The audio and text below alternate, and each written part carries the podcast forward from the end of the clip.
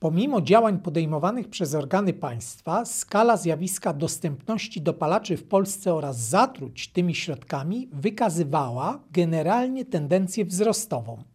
Dzięki działaniom podjętym po fali zatruć dopalaczami w 2010 roku, w wyniku których zamykano sklepy i wycofywano z obrotu te szkodliwe produkty, udało się czasowo poprawić sytuację, ale nie na tyle, aby na trwałe ograniczyć dostępność dopalaczy.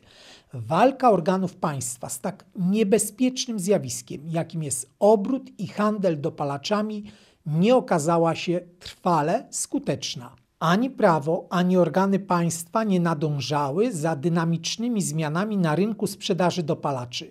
Na największą przeszkodę natrafiono wtedy, kiedy handlarze przenieśli dystrybucję dopalaczy do internetu oraz do sprzedaży bezpośredniej. Głównym rozgrywającym w walce i przeciwdziałaniu wytwarzaniu i wprowadzaniu do obrotu dopalaczy uczyniono Państwową Inspekcję Sanitarną.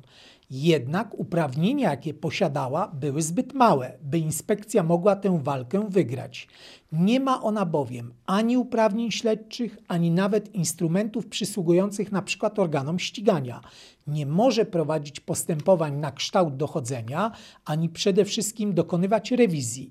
Inspekcja nie miała nawet takich możliwości, aby wyegzekwować kary finansowe nakładane przez siebie na handlujących dopalaczami. Od 2010 roku w ciągu 6 lat organy Państwowej Inspekcji Sanitarnej wymierzyły w całym kraju kary na łączną kwotę blisko 65 milionów złotych.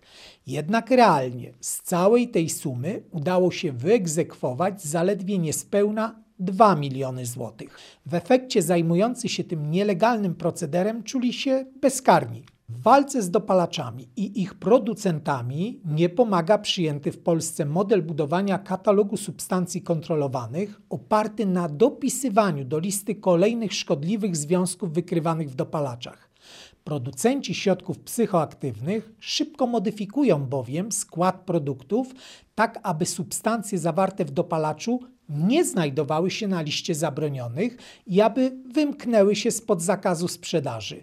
W efekcie organy państwa pozostają nieustannie o krok za podmiotami wytwarzającymi i wprowadzającymi dopalacze do obrotu. Według statystyk w latach 2010-2016 odnotowano ponad 16 tysięcy osób zatrutych bądź podejrzewanych o zatrucie dopalaczami.